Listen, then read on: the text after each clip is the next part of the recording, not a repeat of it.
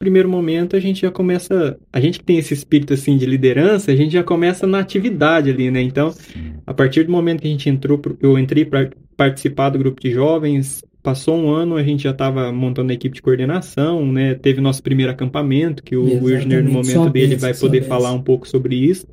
Então, a partir do primeiro acampamento, eu já comecei a minha atividade é, à frente de algumas coisas, né? Dentro da igreja, e foi aí que fui criando esse amor é, por estar servindo, né? Uhum. Aí eu comecei a reconhecer é, essa mensagem de Jesus do chamado, né, para servir.